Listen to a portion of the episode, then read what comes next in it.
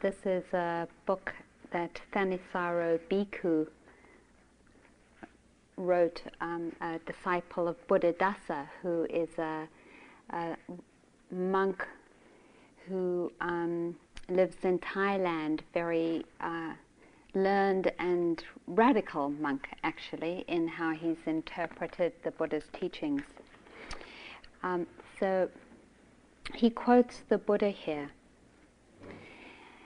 Just as if a great mass of fire of 10, 20, 30, or 40 cartloads of timber were burning, and into it a man would time and again throw dried grass, dried cow dung, and dried timber, so that that great mass of fire, thus nourished, thus sustained, would burn for a long time.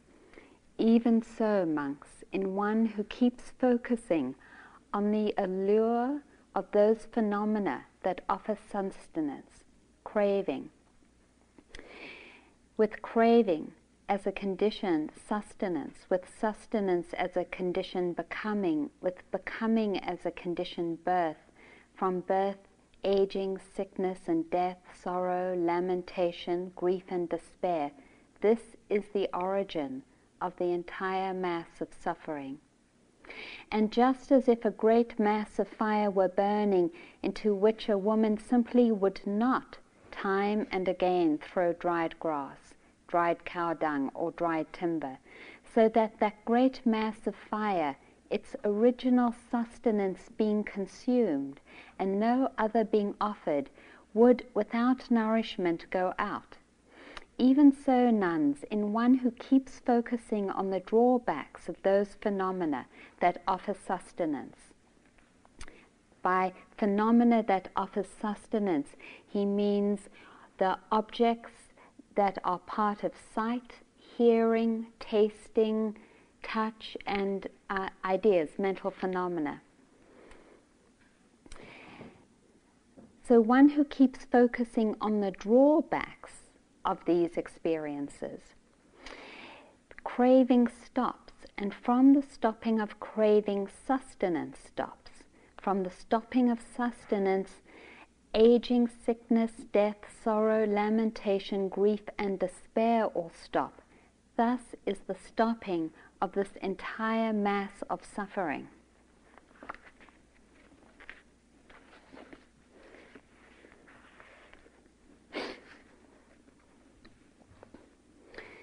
The poppies send up their orange flares swaying in the wind.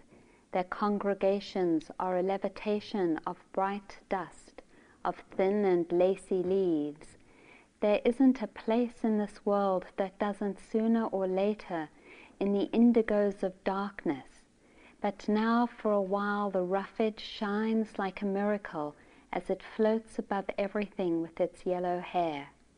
Of course, nothing stops the cold, black, curved blade from hooking forward. Of course, loss is the great lesson. But also, I say this that light is an invitation to happiness, and that happiness, when it's done right, is a kind of holiness, palpable and redemptive. Inside the bright fields, touched by their rough and spongy gold, I am washed and washed in the river of earthly delights. And what are you going to do? What can you do about it?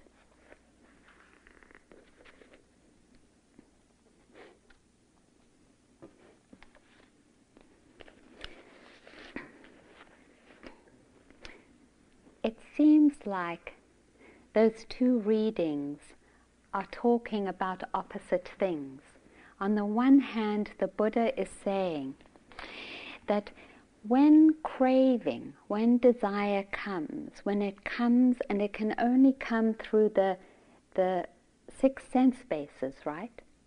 There's no other place it can come. It can come through seeing, it can come through hearing, it can come through tasting, it can come through touch, and it can come through the thinking process. There's no other place for craving to arise. And smell smell. I'm stuffed up, I can't smell. no, no craving there. that the Buddha is saying that when craving arises, when our sense bases are in contact with any of the objects that those sense bases can connect with, then we are creating this fire. We are building this fire that builds suffering, that builds lamentation, and that builds grief.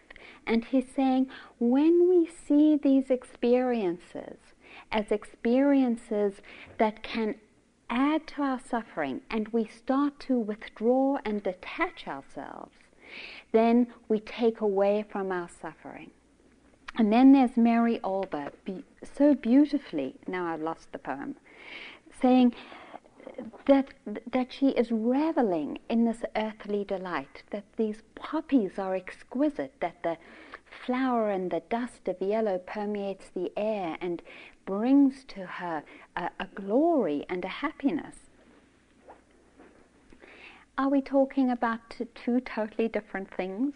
Are we talking about a, a poet who is building her fires of dukkha, of, which is the Pali word of suffering?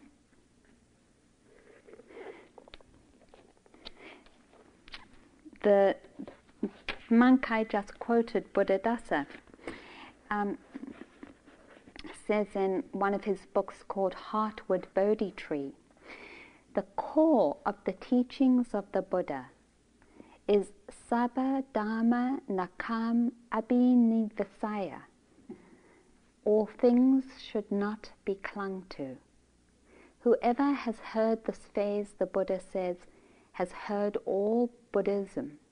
Whoever has put it into practice has practiced all of Buddhism. Whoever has received the fruits of this practice has received all the fruits of Buddhism or the teachings of the Buddha. All things should not be clung to.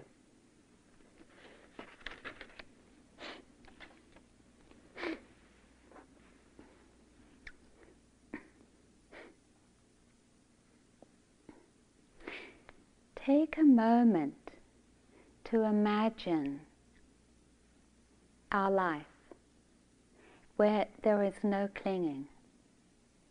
Take a moment to envision what it would mean. Where whatever we saw or heard or tasted, whatever thought we had, there would be no clinging, there would be no movement of the mind to grasp onto that object. There would be no aversion or pushing that experience away. Imagine your life in a deep equanimity because there would be no craving no thirsting for something different than it was. Imagine your life steeped not only in a deep equanimity but a deep contentment because you would be independently happy. Your happiness would not be dependent on any one experience. The Buddha said, This is our possibility.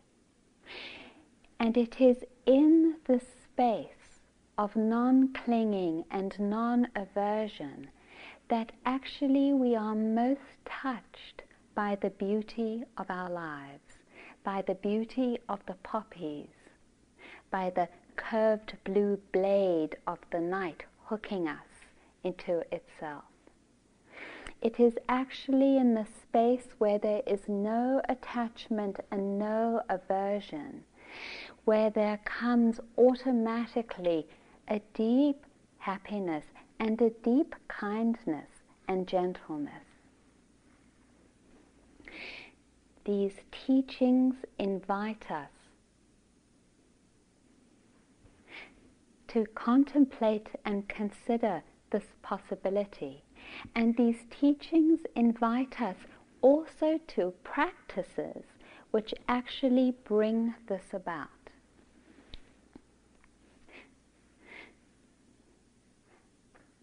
Our happiness is not something that is born in the future. Our happiness is not something that is dependent on qualities that we don't have yet because they don't exist in our being. Our happiness actually comes about as we meet ourselves, moment to moment to moment. And in that meeting, we see moment to moment which way we are invited to relate to that experience. And it is that meeting, not the distancing, but the meeting of ourselves with ourselves, of our awareness with whatever's happening, and the seeing of it, and the direct experience of it, that we see, oh, I am thirsting for something. Oh, I'm wanting something that I can't have. Oh, I watch my mind make a subtle movement forward as I'm walking because I've had the thought of a cup of tea. Not a big deal, but I see it, that moving out to something. And in the seeing, when we have this understanding, we can begin to let go. We can say, I take this piece of wood out of the fire. I take this handful of dried dung out of the fire. I disidentify. I do not feed this energy. And in that moment, we build the conditions for our freedom and our independent happiness, our happiness that is not dependent on conditions. When we were doing the movement exercise this afternoon, and the invitation was notice what the experience is in your leg. Or when we're doing the breathing meditation and we say, notice the beginning of the breath and its passing away. What we're really trying to cultivate is the ability to see directly what's going on inside of us. And when we see that directly, what do we see? Larry, what do we see?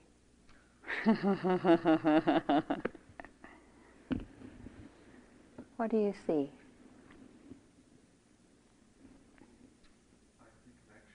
Uh huh. Uh huh. And in that connection, as you as you come into connection, what, what, what do you see? What, what's the universal characteristic phenomena we see when we are directly aware of our experience? Anyone? Yes. Nothing. Nothing. The seer and the seen is the same. The seer and the seen. Yes. That's one way of saying it. It, it, it reminded when you asked about uh, the need, for example. Yes. What did you see? Right, right. I didn't see anything. I just wasn't my need. Uh huh. Uh huh. There wasn't anything there. Uh huh. Uh huh. Uh huh. There was no sensation. Oh, there was. There was sensation. Right. But there was no I in it. You just saw the sensation. Right. There was no perceiver. This sort of concept of need. Yes. Yes. Right. Right. Right. Yes, that's beautiful. Because when we let go of the concept of me, what we actually come into touch with is that it's changing. It's changing. Each breath is born and dies. You cannot hold on to it. You cannot hold on to your age. You cannot even hold on to a thought. God knows we try it enough we, t- we try holding on to our lovers and we, we know we can't hold on to that. We try holding on to jobs, daughters, sons, parents, money. We try holding on over and over again. And each one of us here is an expert at it, I know. and we also know that holding on is actually, in reality, nothing but a contraction because it is impossible to control our lives. It is impossible to control everything that is in existence as life because it is passing away and arising and passing. The reason we cultivate awareness of the breath and of the body over and over again, an awareness of eating and swallowing, of touching, of seeing, the sunrise and the sunset, is that we are confronted over and over again with the reality that everything is constantly coming into birth and dying, ourselves included, and that there is nothing we can hold onto. And the Buddha says when we see this over and over again clearly, without the concept, but the direct experience, we take more wood out of that fire. We take more wood out of that burning. It might be that next time we come together, one or some of us won't be living anymore. It might be me. We don't know. We have so little control, actually, over our lives that we don't know when we're going to die. The, these teachings ask us to contemplate this and to say, each time and each moment we come into connection with our experience, with awareness and loving kindness, we come to open to this truth, not as a bummer, not as a bad trip, but rather because we open to it and surrender to it, we come to an exquisite appreciation of the beauty of our lives and ourselves. We come to the grace that Mary Oliver was talking about, where each one of us actually feels holy.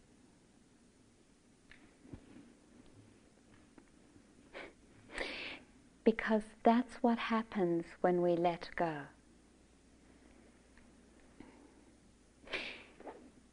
This does not mean to say that every time we find attachment and grasping inside of ourselves, for surely we will, we beat ourselves up.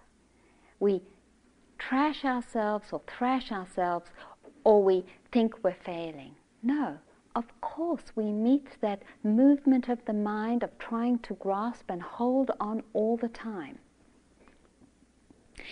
But the beauty of this practice and the beauty of understanding why it's a path is because we know, not that we don't get lost, we do, but we know at some point we can't escape the work. Yes, I can be on a bum ride. I can say, I have to go and see a movie. I have to go, I read murder mysteries. I said to Eric, what, do you want a murder mystery? He says, oh no. I said, oh, I'm really into murder mysteries. I'm really into even bad ones like uh, Sue Grafton over here. She's a terrible writer, actually, but I enjoy it. so I take a break. But I know it's not long term because I know what my work is. I know that the work is to cultivate and strengthen the mind enough with awareness and loving kindness that over and over again I can challenge, that is, not buy into the grasping and the aversion, not buy into that delusion or illusion where we think our happiness rests on anything other than the relationship of awareness. Whatever, lovers, jobs, in, whether we're insomniac, health, sickness, all of it is arising and passing away. There is nothing substantial enough that can give us lasting happiness outside of ourselves. There is not even anything inside of ourselves in terms of the rising and passing of experience that can give us happiness. But when we disengage from it, in that disengagement comes deep happiness. And that's what it means to be on this path. And it's beautiful because in the end you can't get lost. You know it over and over again. One of the most seductive places is blame. And when I'm blaming, I know I'm lost. I, uh, recently, I've been very busy. I'm in the process of building a, a meditation center. My partner's really involved in it, and um, we've been very busy. And so, by the time 10 o'clock or 11 o'clock or 12 o'clock comes at night, we're tired. We're really tired. And if we're going to have a spat, it's then, you know, and it's over something silly, you know, just oh, I'll I'll be unconscious and sort of move her out of the way to put my toothbrush under the faucet. And she's like i can't believe you did that again. I've asked you so many times not to to wait until i finish cleaning my teeth before you. You know i mean something little you know. And we get into it. And you know and it's and my mind is immediately god she is so uptight I cannot believe how uptight she is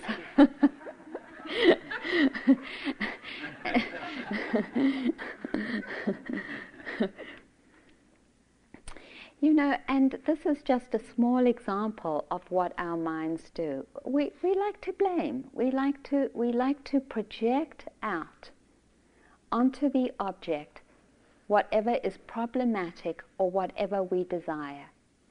And we really deeply disempower ourselves by doing that because we become a victim over and over again in that relationship. That's true victimization, and we do it to ourselves over and over. Not because we're bad, but just because we haven't had the awareness yet to see that dynamic clearly, you know? So rather than me saying, oh, she's so uptight, actually, you know, what's happening is that I'm tired and I didn't have the awareness to wait a moment. That was really the reality of it. But my mind wanted to push the experience onto her. And in doing so, in making her uptight, I don't leave any room myself, inside of myself, for a change, for a change in relationship, for actually a healing. We blame over and over again. We are seduced into blame every time we make something outside of ourselves the problem or something in our experience the problem. We are victimizing ourselves. We are creating a relationship of craving or aversion, and we are feeding the fires of our suffering. And we will. We will. That, that's the nature of the mind. But just to know it, just to know it is such a deep freedom. Just to say, aha, I got it. I got it. I saw it. I will try next time again, and I will try next time again, because we will have plenty of times, many, many, where we will be invited to be aware of that choice and to be able sometimes to make the choice not to go with it, to say, I I really, really answer the calling of my heart, which is to come home to myself and not to be bound, not to be tied. The Buddha uses the word fetters, not to be tied down by thirsting or craving for any experience or object or situation. I understand that by letting go comes the deepest freedom.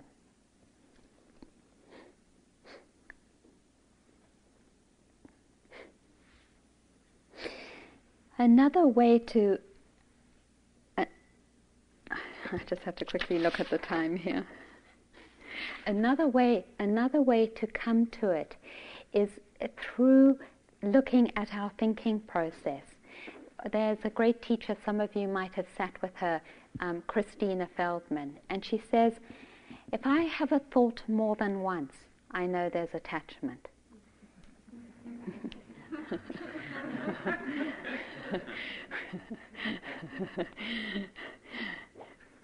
well, I have had some thoughts, a lot more. I could, I could even say a lot more than a hundred times and be honest, you know.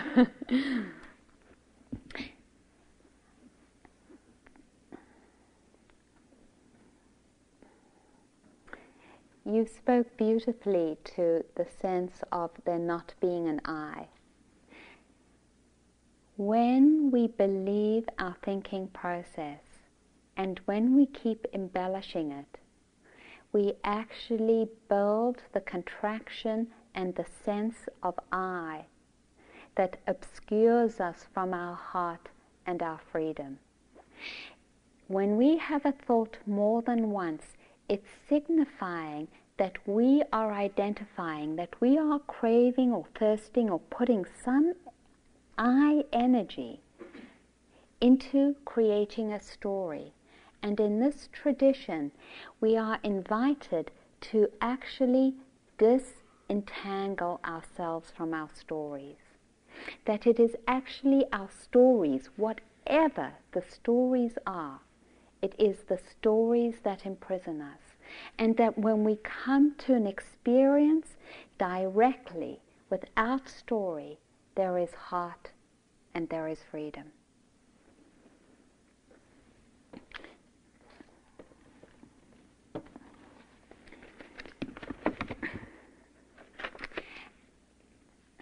There's it's very obvious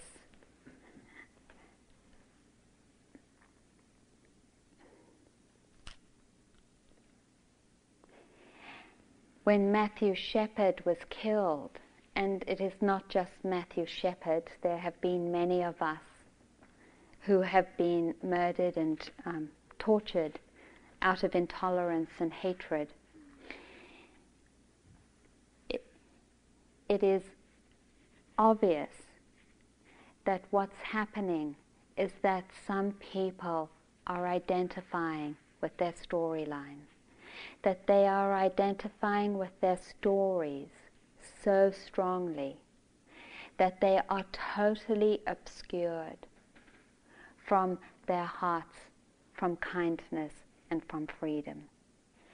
What happened to Matthew Shepard and what happens to all of us who are murdered or tortured out of intolerance is actually what happens to us in our hearts and minds over and over again when we identify, when we buy into our stories, whatever they are. Stories about ourselves as gay men or dykes, stories about ourselves as professionals, stories about ourselves as mothers, as fathers, as workers, as being playing sports or being lousy at sports, stories about our interactions. We, we have, we, we create many, many stories. And the Buddha asks us over and over again to look at that and to say, is it actually bringing you happiness? Is it bringing healing? Is it bringing kindness? Or is it actually bringing suffering? Is it bringing intolerance? Is it bringing separation? When, when Mary Oliver talks about the, um, when she talks about those poppies, it's, it's not from a place of separation, but rather from a place of directly connecting to the experience without a story of the poppy as oh, this is a flower, or oh, this is the, this is the, oh, oh, you know, this is a weed. You know how you sometimes look at something and say, oh, it's a weed, and you dismiss it? But actually coming into that direct connection with the experience brings about grace. And that's what happens when we let go of our stories. We come into the direct connection with the experience, and there there's grace even if it's difficult, even if it's painful, even if we're actually in the process of losing it, when there isn't a story around it, there's grace, there's kindness, and there's freedom in it.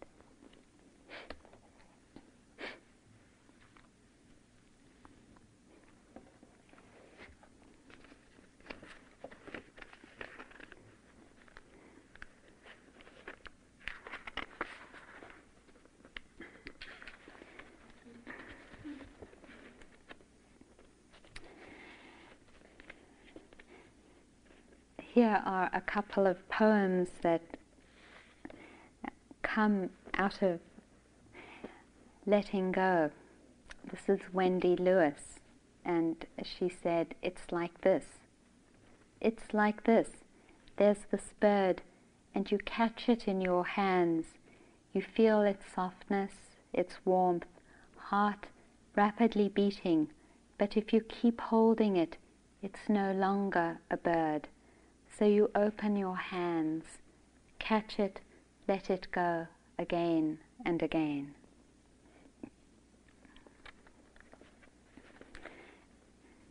This is Norman Fischer, a Zen teacher who wrote something called Sesshin poem. Won't let wanting anything stand blocking the path, waiting with alert anticipation all day long in moments, one after the other, expecting nothing, determined never to be disappointed again.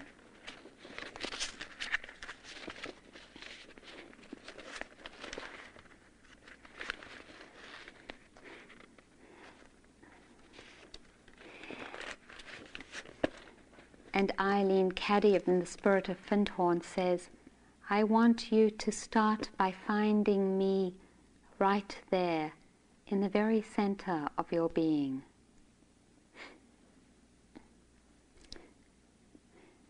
Hung Chi Cheng Chao says, Full of wonder is the pure illumination, the moon's appearance, a river of stars, snow clad pines, clouds hovering on mountain peaks in darkness they glow with brightness, in shadows they shine with a splendid light, like the dreaming of a crane flying in empty space, like the clear, still water of an autumn pool, endless. E- e- eons dissolve into nothingness, each indistinguishable from the other. In this illumination, all striving is forgotten.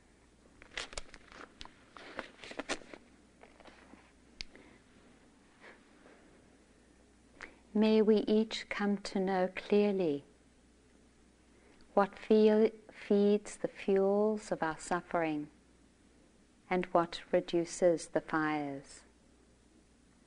May we each build the qualities of mindfulness and loving kindness so that over and over again as we meet ourselves, we can see clearly where our path of opening is and where our path of contraction is. In this way, may coming to live with ourselves become an exploration and opening into the true beauty and grace that our heart's vision is calling us to. May each one of us here come to realize the true nature and beauty of ourselves. Thank you.